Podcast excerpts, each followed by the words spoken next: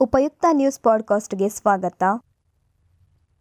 ಸುದ್ದಿ ಸಂಕಲನ ಮತ್ತು ವಾಚನ ಸೌಜನ್ಯ ಬಿಎಂಕೆಯೂರು. ಈವರೆಗಿನ ಸುದ್ದಿ ಮುಖ್ಯಾಂಶಗಳು ಹೀಗಿವೆ. ಅಂಚೆ ಖಾತೆಗಳಿಗೆ ನೂತನ ನಿಯಮ ಜಾರಿ. ಅಂಚೆ ಕಚೇರಿಯ ಉಳಿತಾಯ ಖಾತೆಗಳಲ್ಲಿ ಕನಿಷ್ಠ ಬ್ಯಾಲೆನ್ಸ್ ಇರಿಸುವ ನಿಟ್ಟಿನಲ್ಲಿ ಹೊಸ ನಿಯಮಗಳು ಜಾರಿಗೆ ಬಂದಿವೆ. ಅದರಂತೆ ಉಳಿತಾಯ ಖಾತೆಗಳಲ್ಲಿ ಕನಿಷ್ಠ ಐನೂರು ರೂಪಾಯಿ ಇರಲೇಬೇಕು. ಇಲ್ಲದೆ ಹೋದಲ್ಲಿ ನೂರು ರೂಪಾಯಿ ಜೊತೆ ಜಿಎಸ್ಟಿ ಸೇರಿಸಿ ದಂಡವನ್ನು ಪಾವತಿ ಮಾಡಬೇಕಾದೀತು ವಿತ್ತೀಯ ವರ್ಷದ ಅಂತ್ಯದಲ್ಲಿ ಖಾತೆಯಲ್ಲಿ ಕನಿಷ್ಠ ಐನೂರು ರೂಪಾಯಿ ಕಡ್ಡಾಯವಾಗಿ ಇರಲೇಬೇಕು. ಇಲ್ಲದಿದ್ದರೆ ಖಾತೆ ನಿರ್ವಹಣೆ ಶುಲ್ಕ ಎಂದು ನೂರು ರೂಪಾಯಿಯನ್ನ ಕಡಿತ ಮಾಡಿಕೊಳ್ಳಲಾಗುತ್ತದೆ. ಇವಿಷ್ಟು ಅಂಚೆ ಖಾತೆಗೆ ಸಂಬಂಧಿಸಿದ ಮುಖ್ಯ ನಿಯಮಗಳು. ಕೋವಿಡ್ ನಡುವೆಯೂ ಜಗಮಗಿಸುತ್ತಿದೆ ಧರ್ಮಸ್ಥಳ. ದಕ್ಷಿಣ ಕನ್ನಡ ಜಿಲ್ಲೆಯ ಬೆಳ್ತಂಗಡಿ ತಾಲೂಕಿನ ಪ್ರಸಿದ್ಧ ಕ್ಷೇತ್ರವಾಗಿರುವ ಶ್ರೀ ಕ್ಷೇತ್ರ ಧರ್ಮಸ್ಥಳದಲ್ಲಿ ಲಕ್ಷದೀಪೋತ್ಸವದ ಸಂಭ್ರಮ ಕಳೆಗಟ್ಟಿದೆ. ಕಳೆದ ವರ್ಷಗಳಿಗಿಂತ ಕೊಂಚ ಸರಳವಾಗಿ ಈ ಬಾರಿಯ ಲಕ್ಷದೀಪೋತ್ಸವ ಸಾಕಾರಗೊಳ್ಳುತ್ತಿದೆ. ಡಿಸೆಂಬರ್ ಹದಿನಾಲ್ಕರಂದು ಈ ಉತ್ಸವಕ್ಕೆ ತೆರೆ ಬೀಳಲಿದೆ. ಕೊನೆಯ ದಿನದಂದು ಶ್ರೀ ಮಂಜುನಾಥ ಸ್ವಾಮಿಗೆ ವಿಶೇಷ ಪೂಜಾ ಕಾರ್ಯಕ್ರಮಗಳು ಸಮರ್ಪಣೆಗೊಳ್ಳಲಿವೆ. ಏಷ್ಯಾದ ಟಾಪ್ ಫಿಫ್ಟಿ ಸೆಲೆಬ್ರಿಟಿಗಳ ಪಟ್ಟಿಯಲ್ಲಿ ಸೋನು ಸೂದ್ಗೆ ಅಗ್ರಸ್ಥಾನ. ಏಷ್ಯಾದ ಟಾಪ್ ಫಿಫ್ಟಿ ಸೆಲೆಬ್ರಿಟಿಗಳ ಪಟ್ಟಿಯು ಬಿಡುಗಡೆಯಾಗಿದೆ. ನಟ ಸೋನು ಸೂದ್ ಪ್ರಥಮ ಸ್ಥಾನವನ್ನು ಪಡೆದುಕೊಂಡಿದ್ದಾರೆ. ಸೋನು ಸೂದ್ ಸಿನಿಮಾ ಕ್ಷೇತ್ರದಲ್ಲಿ ಮಾತ್ರವಲ್ಲದೆ ಮಾನವೀಯ ಕಾರ್ಯಗಳಿಂದಲೂ ಮೆಚ್ಚುಗೆಯನ್ನು ಹೊಂದಿದ್ದಾರೆ.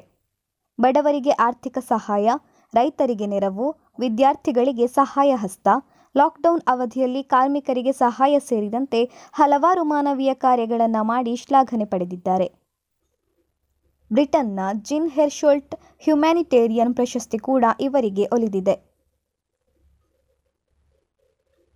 ನಿನ್ನೆಯಿಂದ ಮೈಸೂರು, ಮಂಗಳೂರು ನಡುವೆ ವಿಮಾನಯಾನ ಆರಂಭ.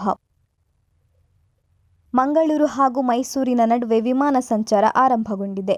ನಿನ್ನೆ ಅಲಯನ್ಸ್ ಏರ್ನ ಮೊದಲ ವಿಮಾನವು ಮೈಸೂರಿನಿಂದ ಸಾಗಿ ಮಂಗಳೂರು ಏರ್ಪೋರ್ಟ್ಗೆ ಬಂದಿಳಿದಿತ್ತು. ಅಲಯನ್ಸ್ ಏರ್ ವಿಮಾನ ಉಡಾನ್ ಯೋಜನೆಯಡಿಯಲ್ಲಿ ಕಾರ್ಯನಿರ್ವಹಿಸುತ್ತಿದೆ. ಬುಧವಾರ, ಶುಕ್ರವಾರ, ಶನಿವಾರ ಹಾಗೂ ರವಿವಾರ ವಿಮಾನ ಸೇವೆ ಇರಲಿದೆ. ನಟಿ ಸಂಜನಾ ಗಲ್ರಾನಿಗೆ ಜಾಮೀನು ಮಂಜೂರು. ಡ್ರಗ್ಸ್ ಪ್ರಕರಣವು ರಾಜ್ಯದಲ್ಲಿ ತಲ್ಲಣ ಸೃಷ್ಟಿಸಿತ್ತು, ಚಂದನವನವನ್ನು ನಡುಗಿಸಿತ್ತು. ಪ್ರಕರಣದಲ್ಲಿ ಸಿಲುಕಿ ನ್ಯಾಯಾಂಗ ಬಂಧನಕ್ಕೆ ಒಳಗಾಗಿದ್ದ ನಟಿ ಸಂಜನಾ ಗಲ್ರಾನಿಗೆ ಷರತ್ತುಬದ್ಧ ಜಾಮೀನು ಮಂಜೂರಾಗಿದೆ. ಅನಾರೋಗ್ಯದ ಕಾರಣದಿಂದಾಗಿ ಜಾಮೀನು ಲಭಿಸಿದೆ. ಕರಾವಳಿಗೂ ತಟ್ಟಿದ ಸಾರಿಗೆ ಮುಷ್ಕರದ ಬಿಸಿ. ಸಾರಿಗೆ ನೌಕರರ ದಿಢೀರ್ ಮುಷ್ಕರದಿಂದ ಸಾರ್ವಜನಿಕರು ತತ್ತರಿಸುತ್ತಿದ್ದಾರೆ. ಮುಷ್ಕರದ ಆರಂಭದ ದಿನ ಕರಾವಳಿ ಭಾಗವು ಯಥಾವತ್ತಾಗಿತ್ತು. ಬಸ್ ಸಂಚಾರ ಎಂದಿನಂತೆ ಇತ್ತು. ಆದರೆ ಇಂದು ಕರಾವಳಿ ಭಾಗಕ್ಕೆ ಸಾರಿಗೆ ನೌಕರರ ಪ್ರತಿಭಟನೆಯ ಬಿಸಿ ತಟ್ಟಿದೆ. ಕರಾವಳಿಯ ಕೆಲವೆಡೆ ಕೆಎಸ್ಆರ್ಟಿಸಿ ಬಸ್ಸುಗಳು ರಸ್ತೆಗಿಳಿಯದೆ ನಿಲ್ದಾಣಗಳಲ್ಲೇ ಡಿಪೋಗಳಲ್ಲೇ ಉಳಿದುಕೊಂಡಿವೆ.